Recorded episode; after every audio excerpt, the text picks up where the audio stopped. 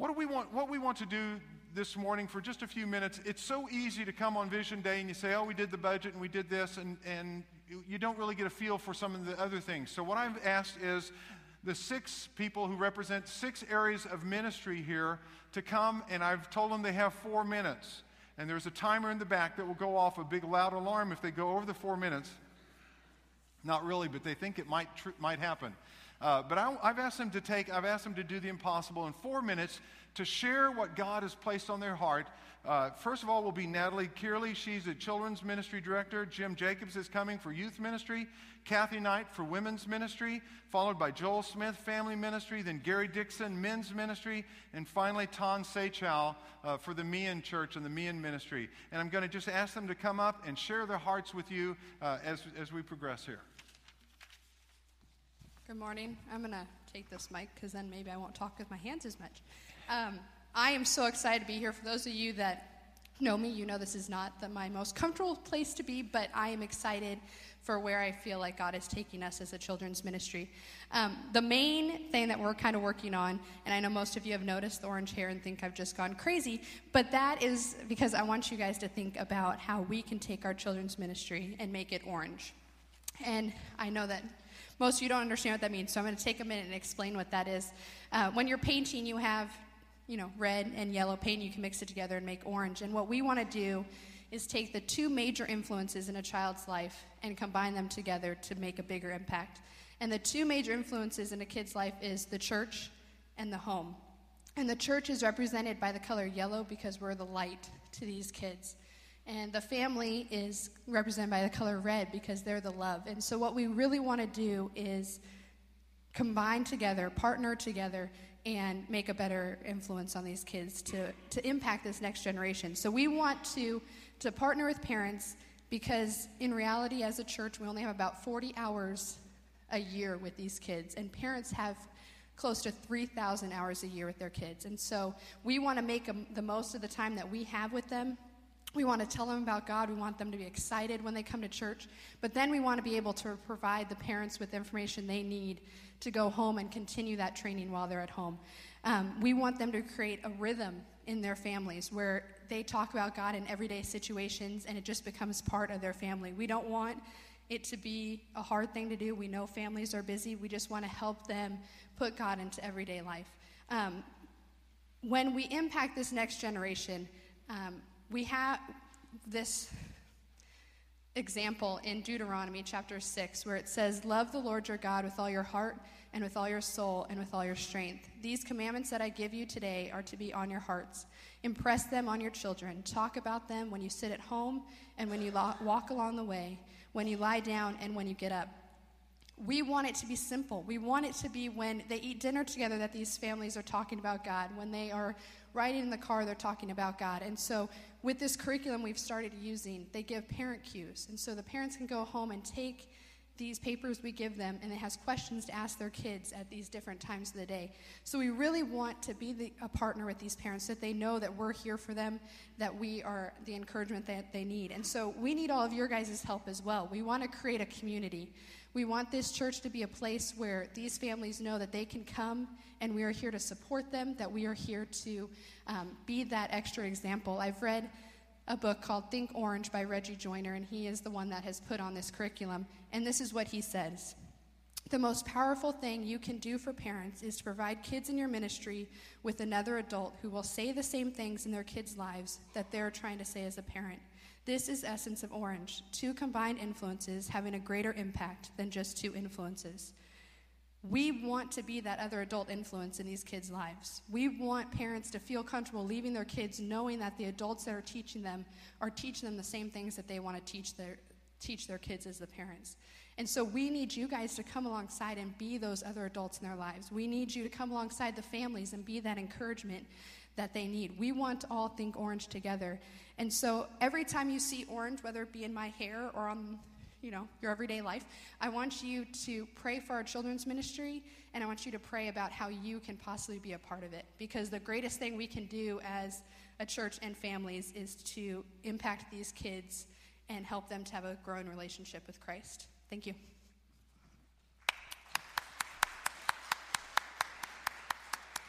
Good morning. I would like to read a piece of scripture. It might sound familiar. It's from Deuteronomy chapter 6, verses 4 through 9. It says, "Hear, O Israel, the Lord our God, the Lord is one. Love the Lord your God with all your heart and with all your soul and with all your strength. These commandments that I give you today are to be on your hearts. Impress them on your children. Talk about them when you sit at home and when you walk along the road, when you lie down and when you get up. Tie them as symbols on your hands and bind them on your foreheads. Write them on the doorframes of your houses and on your gates." I'd like to share with you a problem that we have today in youth ministry. There's a statistic that says that 80% of our high school seniors, by the time they graduate, will leave the faith. That's a huge number. 8 out of 10 students. It's ridiculous. What are we doing wrong? And how can we do, what can we do to get better? I think in verse 7, it says, to impress God's commandments on your children. To talk about them when you sit at home and when you walk along the road, when you lie down and when you get up. This is saying that God's commandments should be a part of every single part of our lives. And that it should influence, and that the kids should see that through our lives. This is our responsibility. We need to show teenagers what it means to follow Christ. So I want to share with you a normal ratio and talk about mentoring a little bit. A normal ratio in youth group is 5 students to 1 adult. But what if we flip-flopped that number and had 5 adults impacting the life of 1 student? Adults who actively love and care for the student. I'm not just talking about youth leaders. I'm talking about parents, teachers, coaches, Sunday school teachers, youth workers, and ultimately the church family. Our youth staff currently is seeking to impact the life of a student 1 at a time. In fact, one of our old youth staff members, Alex Kearley, who runs our sound, used to bring students over to his house to do some work, all the while investing and loving and caring for these students. So my goals for this year look like this. We're talking about mentoring, investing in students through real relationships and experiencing life together. We also want to develop leadership in the students through our SIT teams or our servants in training, where we're going to be partnering with the children's department and having our students in leadership positions. And also, we want to develop community through small groups in the church and their involvement in the church as well. And this may seem intimidating and like a lot to do, but I heard a story from Dr. Richard Harris. It's about 2 men who were on a beach. And the older man was walking, and the younger man was bending over and throwing starfish into the ocean. And the older man said, "What are you doing? Why are you throwing starfish into the ocean?" And the younger guy said, "Well, the sun is out, the tide is low, and if I don't do this, these starfish will die."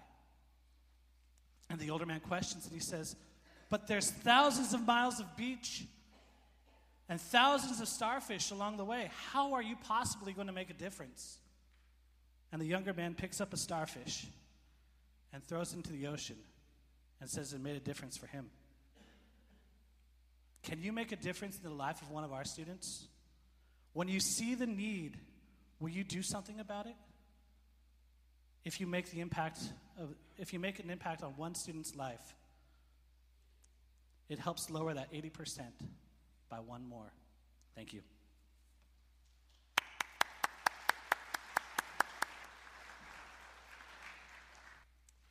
Well, I feel so blessed that I get to work with the women in this church. And we have a terrific women's ministry. As you've seen already, we have 20 women on our ministry team, and many others help in so many ways. And we are excited about what God is going to do here at Crosspoint in the coming year. We're really active, and I just want to give you a few ways of how we try to touch people's lives through our Crosspoint Women's Ministry. First, we have Bible studies. We have a Tuesday evening and a Thursday morning Bible study, and we try to really get into the Word in these studies so that it can become real in the lives of the women. And Verna Dixon teaches our Thursday morning group. along with some other helpers, and we kind of co-teach the evening class with a couple different teachers. Lynn Potroff and I have been working on that. And we just feel it's so important for us to live what God's Word says. In addition to our Bible studies, we have Ladies' Night Out, and that is a real fun time. And we believe that fun and fellowship are important in bringing women together and creating an atmosphere where friendships can flourish.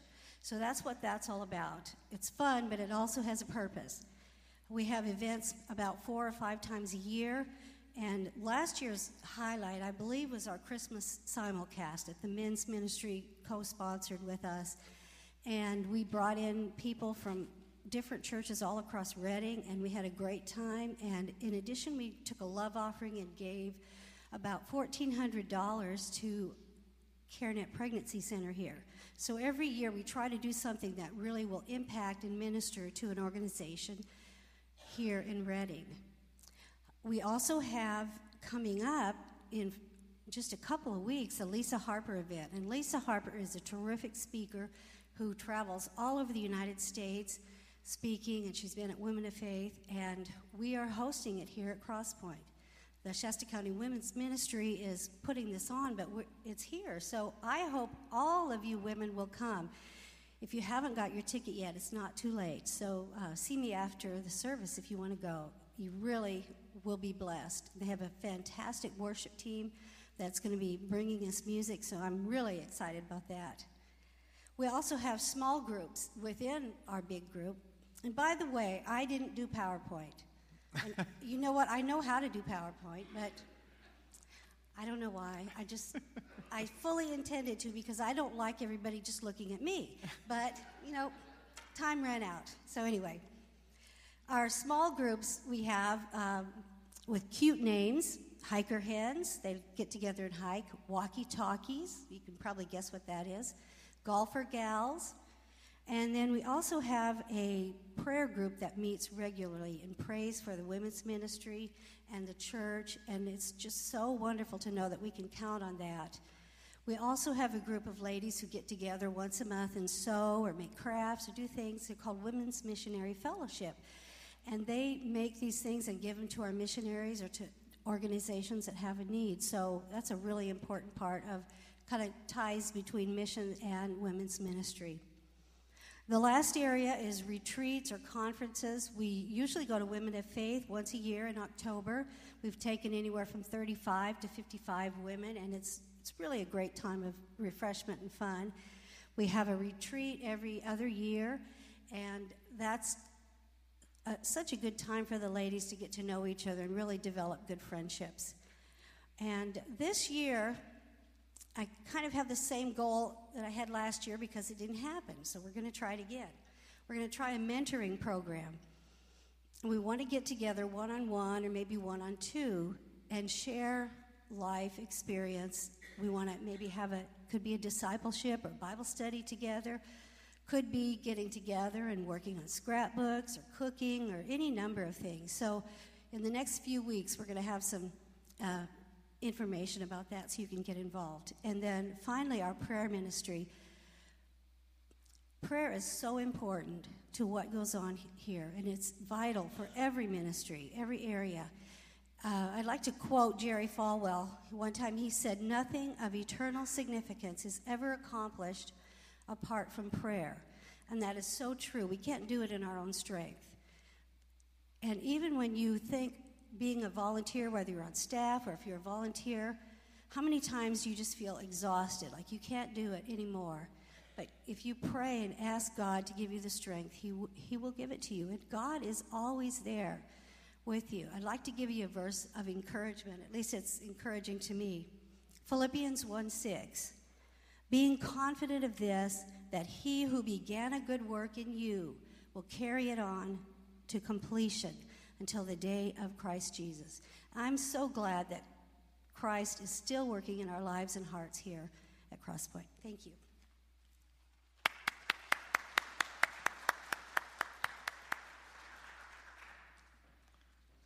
Well, good morning.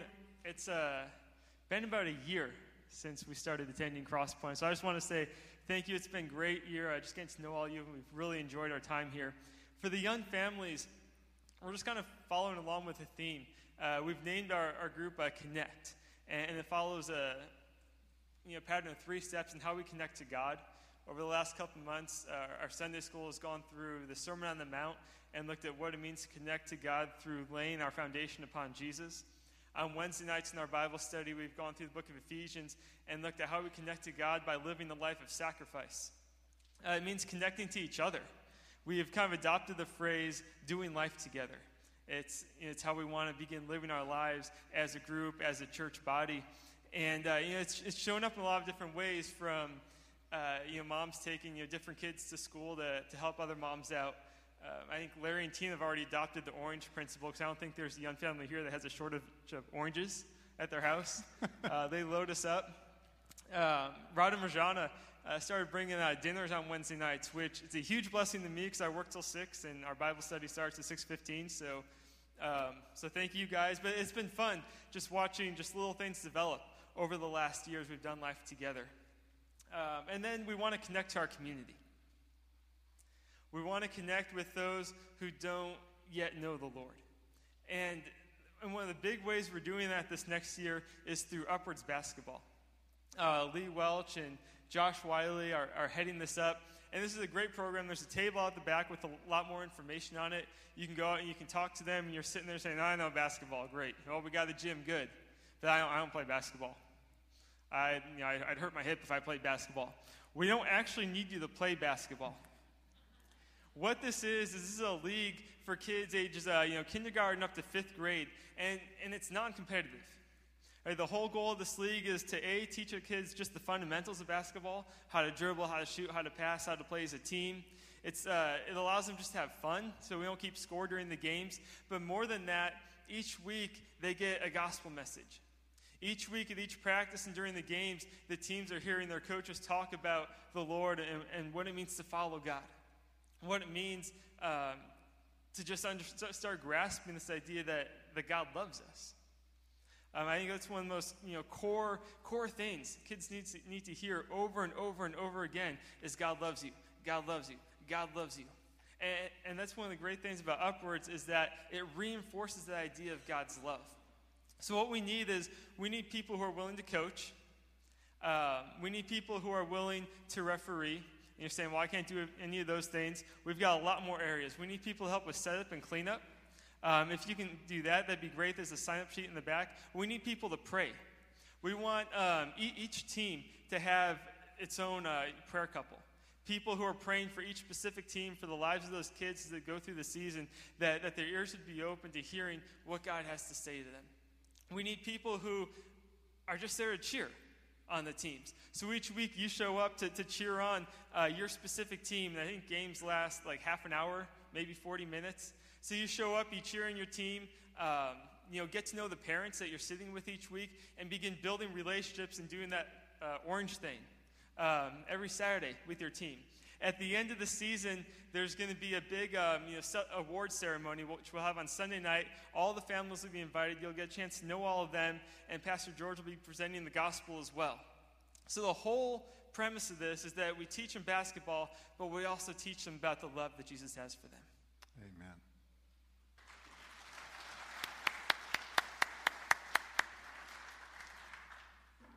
I don't do PowerPoint either because I'm old. Right? So. Anyway, it's my opportunity and my pleasure to talk about men's ministries here at Crosspoint. Men's ministries really exist to bring men together for fellowship and an opportunity for them to learn what it means to be a godly man. And we do that through example. We've seen huge growth this last year in our men's ministry. Men's ministry has had lots of false starts in this church as well as a lot of other churches, but I believe we're on the right track now. We're seeing consistently over 50 men for breakfast once a month. And, it's part of it's about the food, but I believe a big part of it's about the fellowship. And we've planned a lot of things because it's an opportunity, just like Joel mentioned, connect. I love that. Our men's ministry is really an opportunity for men to connect. We've had our October retreat at Richardson Springs. Like the ladies, we do our fun shoot every year. both of those things are just hugely participated in, and the guys just seem to love those. They're really successful, and we've seen a lot of new guys show up for those. We also did our bike day this year, and some of you said, I didn't know about bike day. Well, nobody else did either, because there was very few people that showed up. So we find that sometimes we have to be flexible. So those are the things that we change. What are the things that interest guys? This year, we really want to expand our men's ministry, and we want to do it four ways. We want to do it through prayer, praise, power, and purpose. One of the things we're going to do through prayer is we're incorporating, starting now, more prayer at our men's breakfast. It's just a short time around the table for guys to share maybe something's going on in their life. And everyone needs prayer. You know, if you're in a restaurant, you can pray for your waitress. You can pray for your servers. And if they know you're praying for them, they love that. So it's an opportunity for us to share. That's one of the things we're going to do. We're going to introduce a concept that's been around here for a while, but it's kind of slowed down. It's called the cord of three strands. And basically what that is anytime you get three guys together, they're much stronger than just two, and an opportunity to pray for each other. So the cord of three strands is something new that we're going to be talking about, because that can't be broken. It's strong. Through praise, we continue to use men's testimonies at our monthly breakfast, and sharing what God's doing in their lives there and at other key events. Through power, the ladies talk about women's Bible study, and you know, the men's ministry is exactly like the women's ministry, except we don't decorate. That's the big difference. But Bible study, we've been lacking in that. But we do have a men's Bible study that meets here every Tuesday morning at 7 o'clock up in the men wing. And we've got materials on order. We're going to be starting a new 10-week Bible study for the guys that is based on, it's called Stepping Up. It's going to be a great time for the guys to get together and, again, learn what it means to be a godly man in Christ. And purpose. You know, building relationships with Christian and non-Christian men through acts of service. And, you know, there's a lot of opportunities, as Pastor George has mentioned here, where we can work together. We want to take some of those opportunities into the community. This is something that was suggested at our last meeting with Josh. And, you know, we want to do that. We want to see ways that the guys can really show what it means to take a cup of cold water to our community. That's basically what's going on with men. And, you know, being the administrative pastor here, I'm also in charge of buildings and grounds. And the things that are going on here are just amazing. And I would want to mention one of the reasons we do this, because you look at it and say you're spending a lot of money at Crosspoint. We do it for three reasons. Number one, we do it for safety. Number two, we do it for integrity of the buildings. And number three, we do it to create a place where people will want to come and worship God. Thank you. Amen.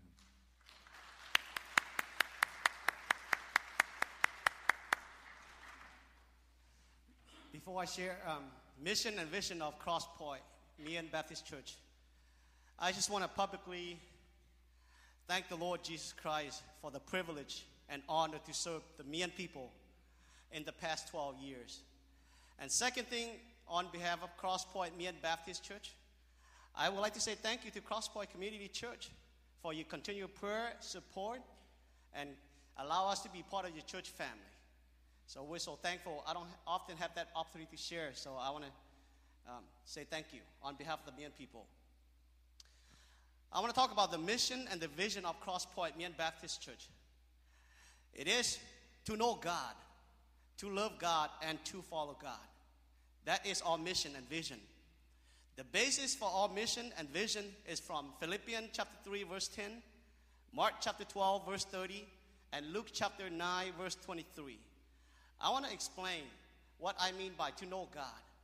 First, to know God. Who are those who know God? In the New Testament, believer, the disciple, are those who know God. In John chapter 10, verse 14, Jesus said, I am the good shepherd, and I know my own, and my own knows me. And again in John 17:3, this is eternal life, that they may know you, the only true God, and Jesus Christ, who you have sent. In Philippians 3:10, we see the cry of Paul's heart, and should be the cry of our heart. It is to know him, to know Christ, and the power of his resurrection, to experience the power of Holy Spirit, and the fellowship of his suffering, and to conform to his death. That is our desire of the Mian Church as well. To know him, not just know about God, but to know him personally, to know him relationally, to know him experientially, and to experience the power of Holy Spirit. That's what our mission. Second one is to love God. When someone came alongside and asked Jesus, what is the greatest commandment? Jesus answered, love the Lord your God with all your heart and with all your soul, with all your mind and with all your strength, which is in Mark chapter 12, verse 30. What I'm saying is that our purpose, our mission for the Mian Church is to love God with total being, with all heart, with all strength, with all soul, with all mind. The third thing is to follow God. Jesus himself said, if anyone wishes to come after me, he must deny himself and take up the cross daily and follow me. To follow Jesus, day by day, moment by moment, is our mission as a Mian Church. So to sum it up again, the purpose of Crosspoint Mian Baptist Church is to know God personally and relationally, to love him with all our beings, and to follow him in all his ways. When you know God personally, when you have relationship with God, you can't do anything but to love him with all your heart. When you know him, when you love him, you will follow him. Follow him according to his commandment, his commission. And then I want to share with you, how do we accomplish our mission and vision? We follow the example of early church disciple. That's our method. The early church disciple practiced corporate worship. Hence, the body of Mian believers, we gather together to have corporate worship in chapel. The early church disciple gathered for teaching, fellowship, and breaking of bread. This is what we call a biblical fellowship. The Mian people will have opportunity weekly to gather, whether on Wednesday night, Sunday morning, or worship service. We gather together to come for a time of teaching of the Word of God, to observe the Lord's Supper throughout the year. The early church also strategically evangelized, which is from the book of Acts chapter 4 verse 12 and Matthew 28, 18 to 20. The Mian Church, we strive to strategically evangelize our reigning area, Shasta County, and even in California. We do outreach during Christmas, outreach during New Year's Eve. We also have outreach during Easter. Our goal is for every single family, Mian Church family, go out to our community, for every family in the community to have someone for the Mian Church that visited them, explained to them, invited them to Christ. And for the ministry around the world, we use audio. Every single week when I preach a message up in the chapel, it is on shortwave radio throughout Asia. We also use video, DVD, internet, and writing, so the Mian people around the world could hear the gospel message. The early disciple also actively participate in discipleship, which is based on Ephesians 4:12 and Matthew 28:20 also. For the Mian, being a disciple of Jesus means turning to God from the idol to serve the true and living God, which is as Thessalonica did in 1 Thessalonians 1:9. They also burned the idol in the sight of all the people when they returned to the Lord, as in Ephesus, in the book of Acts 19 and 18. For the Mian people, becoming disciple of Jesus Christ means sacrifice. We don't just walk up the aisle and repent. We actually went to the house, burned all the idols in public, and then lead them to the Lord, and then publicly they become disciple of Jesus. So throughout the year, no matter what we do, we grade everything to the vision of the Mian Church, which is to know Christ, to know God. When you know him personally, relationally, you will love him. When you love him, you will follow him His great commission to make disciples. So thank you so much for this opportunity.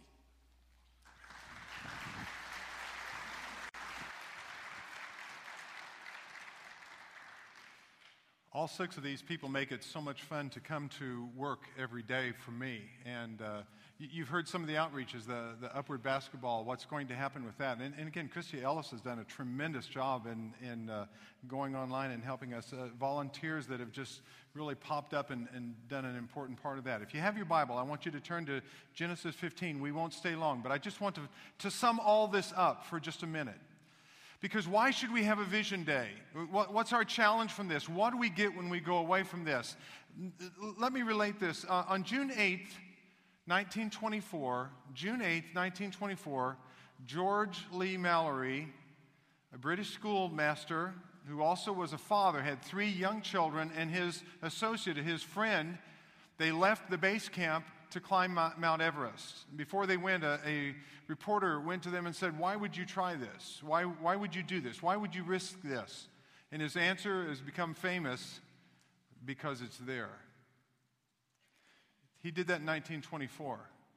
In 1999, 75 years later, an American team that was climbing to the summit of Mount Everest found his body, George Mallory's body and his friend's body, frozen in the snow and the ice. They never made it to the top.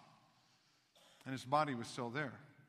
So my question is, did he have vision, or did he sacrifice his life to achieve something that really didn't matter? That really didn't, it was an unnecessary goal. When I think of vision, I don't want to give my life for something that's not important. In Genesis chapter 15, verse 1, it says, "After this, the word of the Lord came to Abram in a vision. Do not be afraid, Abram. I'm your shield, your very great reward." And the question I ask is, what is God's vision for my life? What is God's vision for your life? What is God's vision for this church? You've heard the six different people on staff mention some of the things. And again, there are many other things that don't get mentioned. But I want to look at two things. Number one, what is God's concept of our future? Because this is what we find in Genesis 15. Verse 4, it says, "Then the word of the Lord came to him." Abraham has said, "Lord, I don't have a son. You promised me a son 10 years ago, and I still don't have a son." The word of the Lord came to him, "This man will not be your heir." Abraham says, "How about this servant? But a son coming from your own body will be your heir." He took him outside and said, "Look up at the heavens and count the stars, if indeed you can count them." Then he said to him, "So shall your offspring be." Abram believed the Lord, and he credited it to him as righteousness. Abram believed that God's plan, God's vision for him was sufficient. And I want to ask you two questions because of that. Here's the first question: am I hungry for God's vision? Vision is confusing sometimes. I've read 4 books on vision this week. I have poured over them over the last few weeks as well. I have prayed and asked the Lord for vision. And sometimes it's confusing because sometimes what we perceive as our need drives our vision. Let me give you an example. If you go to any alcoholic today and ask them what they need, they will always respond, "I need a drink." That's the last thing they need. Their perceived need is not the true need. And sometimes when we get together as a church, what we think is our need, what we perceive as our need, is not really what we need. And Jesus is walking along the road one day, and there are two blind people, and he calls out to them in Matthew 20:32, "What do you want me to do for you?" he asks. And what did they respond? They're blind. What would they say? "We want our sight." They've just met the King of Kings, the Lord of Lords. They've just met the one who with a word spoke all of creation into being. They've just met the one who could save them from an eternity in hell, and they want their sight. And sight is a wonderful thing, but they missed the most important need. That was Jesus. And if we're not careful, we will want what we want more than what God wants for us. He has a plan that far exceeds what we have. And we'll come to him with our agenda and say, "Lord, this is what I want to do, and I don't want to do that." I want to go to the Lord and say, "Lord, what do you want?" In Genesis chapter 12, if you go back, you see that he says to Abram, 10 years before this happens, it appears it's about 10 years earlier, and he says, "I'm going to make you a great nation." He says that to a 75-year-old with no son. He says that to a 75-year-old whose wife is 65, way past childbearing years, and he says this to a man who doesn't have a future, doesn't have great plans. He doesn't even have a permanent address. And the Lord says, I'm going to make you a great nation. And then he goes on to say, through you all nations will be blessed. God's vision focused on a people that would multiply beyond their wildest imagination and a purpose that defied their greatest dream. I believe God's vision for this church is the same. I believe He wants to use us to win the lost to Jesus Christ, to multiply beyond our wildest imagination. And His purpose through this church is to impact not only Redding, not only Shasta County, not only the English-speaking, not only the Mian-speaking, not only the Mandarin-speaking and the Korean-speaking, but also the Spanish-speaking and every other nation and every other tongue around the world. And you say, that can't be. We're just this church in Redding. How can this be? Because God has a plan. My objective is not to sell you on a dream. My task is to reveal what God has placed on my heart and to introduce you to who Jesus Christ is and allow the Holy Spirit to confirm in your heart what He's placed on my heart. My desire is to bring you face to face with the King of Kings and the Lord of Lords so that you ask, when He asks you, what do you want me to do for you? You say back to Him, what would you have me do for you, Lord? Find out that He can be trusted with your life. Am I hungry for God's vision? Number two, am I committed to God's vision? It's one thing to say that I'm going to do it. It's another thing to follow through. It's one thing to say that we're going to lose weight. It's another thing to actually lose it. By the way, I'm down 11 and a half pounds. Still working on it. Even when we hunger for God's vision, there's going to be hardship and frustration and pain and failure. 10 years after this promise in Genesis 12, he's still waiting on God. And he's going to wait another 15 years, 25 years from the time that God said, you're going to have a son, until finally at 99, God comes back and Abraham laughs and Sarah laughs. And the Lord says, I gave you my word. And during that interim, there was all kinds of trouble. Sarah has a great idea. She decides that Abram can sleep with her handmaid. And Abram, being just the really gentle man that he is, says, okay, I can do that. And they have Ishmael, who just muddies and confuses the waters even more. When things don't go the way we expect, do we give up? Or do we turn back to the Lord?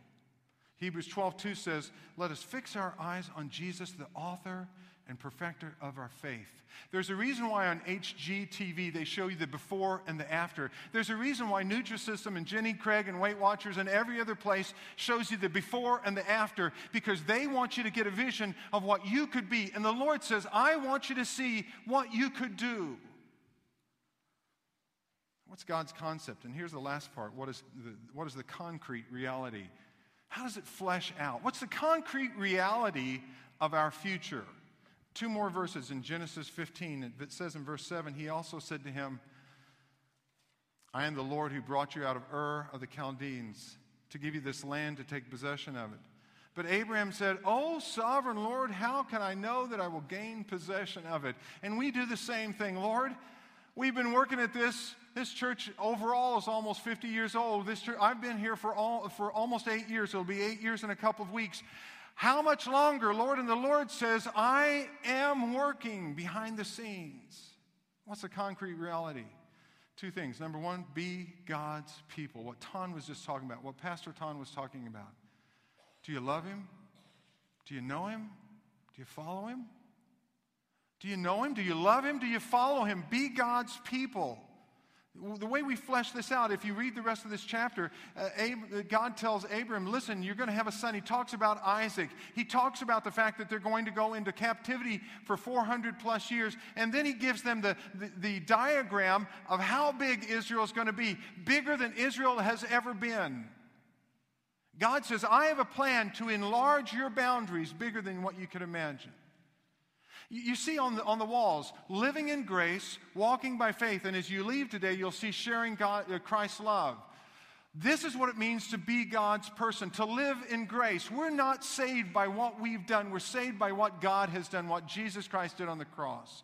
to live in grace. We're saved by grace, but we have to walk by faith, to believe that what God has promised us is going to happen. And then as we are living in grace and we're walking by faith, we will share Christ's love with those around us. Where do I begin? Pray. You ask God to flesh out his vision in you and me. 2 Chronicles 7:14 says, if my people who are called by my name will humble themselves and pray and seek my face and turn from their wicked ways, then I will hear from heaven and will forgive their sins and will heal their land.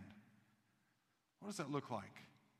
In August of 2005, I wrote something after reading a book. I called it I Have a Dream, and I have modified it, and you have it in your bulletin. I just want to read it. I have called it I Dream of a Church. I dream of a church where everyone feels welcome, where tattoos, weird hair, and ugly shoes don't immediately ostracize anyone, where every spiritual, physical, or financial gift is appreciated, but the largest financial giver is never elevated, where laborers and CEOs worship and work side by side, where black, white, Hispanic, and Asians, in fact, all nationalities, all ethnicities, all pray to a colorblind God. I dream of a church where we run to forgive the returning prodigals whose mistakes and bad judgment wrecked their lives. I dream of a church where marriage is cherished and the family supported, where the average church member normally beats any pastor in ministering to those who are in need. I dream of a church where the spiritually hungry are fed and the lonely are comforted, where occasionally we're all uncomfortable because our soul decay is being drilled out and filled, like when we go to the dentist's office. And I'm so sorry, Dr. Lyons. I dream of a church where we worship with passion and joy and enthusiasm, regardless of whether it's hymns or praise choruses, because God is worthy of that praise. I dream of a church where a group of people fully understand and embrace what it means to live in grace, walk by faith, and share God's love. I dream of that church. And I've been dreaming of that church since I was 5 years old. And I believe God has called me to this church because this is the church that he wants to be, that church. Be God's people. The last one is fulfill God's purpose. God's purpose for Abram, well, we said he was to, through Abraham, to impact the world. Jesus Christ, our salvation, came through Abraham, through Israel. Let me tell you something. My best thinking will never build God's kingdom. I can't dream any dream worthy of God. Isaiah 55:8 says, for my thoughts are not your thoughts, neither are your ways my ways, declares the Lord. But church, listen to me. God's dream, his vision for what he wants us to be and to do, can take root in our hearts and live through us. God's vision for this church is to fill all the buildings that we have right now, all the buildings he gave us. One day, we will walk through class after class, nursery, elementary, junior high, high school, college, single, married. It doesn't matter. They will be Mian, and they will be Korean, and they will be Mandarin, and they will be Hispanic, and they will be more nationalities than we can even think of right now. And they will all be here on this campus. We're going to have they can be married, they can be single, they're all growing in their faith. We are going to have a prayer walk on this campus that you can walk as you're walking. There's other places where you can walk, but here there will be stones that will be reminders of what we can pray for. We're going to have a prayer chapel this year in the three-story building. How? I don't know. We don't have the money, but we're going to have a prayer chapel on the first floor where you can come in and begin to pray. This campus will be a center where God impacts our community with clothes and food and services that tangibly demonstrate how much God cares about people. There will be parenting classes here, financial classes here. There's going to be help for single moms and widows. There's going to be a resource center where books and videos and other materials are available. We've already started on that, and there's so much more that we can do. This is going to be a center for those drawing to the end of this mortal life as they're getting ready to go to be with the Lord. It's going to be a center for these people, our sunshiners and more, so they can minister, first of all, but they can also receive love and help during that time. The family center and the ball fields will ring with the laughter of children and adults who are using athletics and exercise and sport as one avenue to reach people for Jesus Christ. Some sitting here today listening to me, you're going to be a missionary somewhere outside of the continental United States. God is going to use some of you short-term and some of you long-term. Some of you permanently will leave this country to be a missionary one day. I believe God is going to do that. Crosspoint will impact our community and the world. God's purpose for this church is more than we can imagine. Let me close with this. A man by the name of Roger Crawford, 51 years old now. He lives in Sacramento, California. When Roger Crawford was born, he was born with no hands. He had on his left hand one little thumb that came out from the middle of his wrist. But his hands were shortened. They were tapered in a very weird way. He had no left leg below the right at the knee. He had no left leg. And when he was born, Roger Crawford's dad took one look at him, and he praised God for who he was. And he decided he would teach Roger Crawford something that was important. So Roger says, from the time that I was born to the earliest memory that I have is my dad saying, challenges are inevitable, defeat is optional. Roger said, I can't learn to write, and his dad developed a pencil, especially that could be attached to the one thumb so he could write left-handed even though he is actually right-handed. Roger Crawford went through public school, made excellent grades. When he was about 4 or 5 years old, the kids were making fun of him because he couldn't throw the ball, and he came home and told his dad. His dad taught him to throw and catch a softball with his stumps. He got him a prosthesis, and he found out that with the prosthesis, Roger Crawford was faster than most of the kids. As he got into high school, he played several sports. He played on the tennis team. He was the champion. Had to serve with two hands. Had a prosthesis. He went on to a Division I school and played tennis, the only person to ever play Division I sports with those kinds of disabilities. He was 22 and 11, one time played John McEnroe. He's a pro tennis player today. One time when he was playing football, he went out for the football team. They made him the running back. He says, I couldn't throw it as well as I could just take it.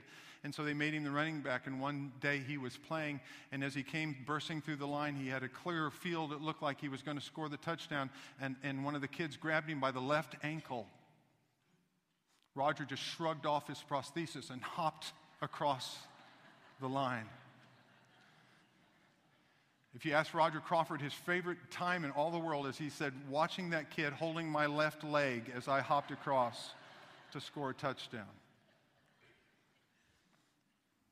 Roger Crawford earned $4 million last year speaking to, on Good Morning America, Larry King Live, Microsoft, Disney, others have hired him. And last year as a speaker, a motivational speaker, he earned $4 million. And his message is that challenges are inevitable, defeat is optional. We have plenty of challenges.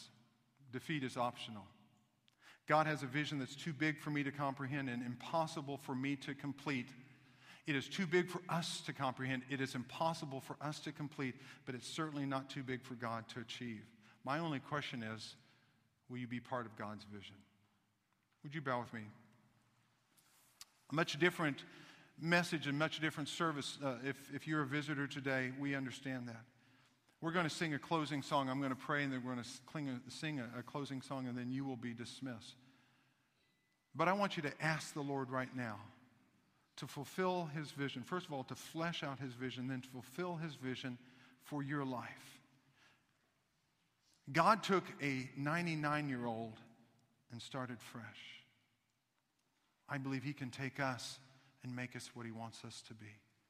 So today, Father, as we come to you, we pray and ask that we will get the vision of what you want us to be today, to understand your grace, to live in it, to walk by faith, to trust you, Father, with the next step that we have.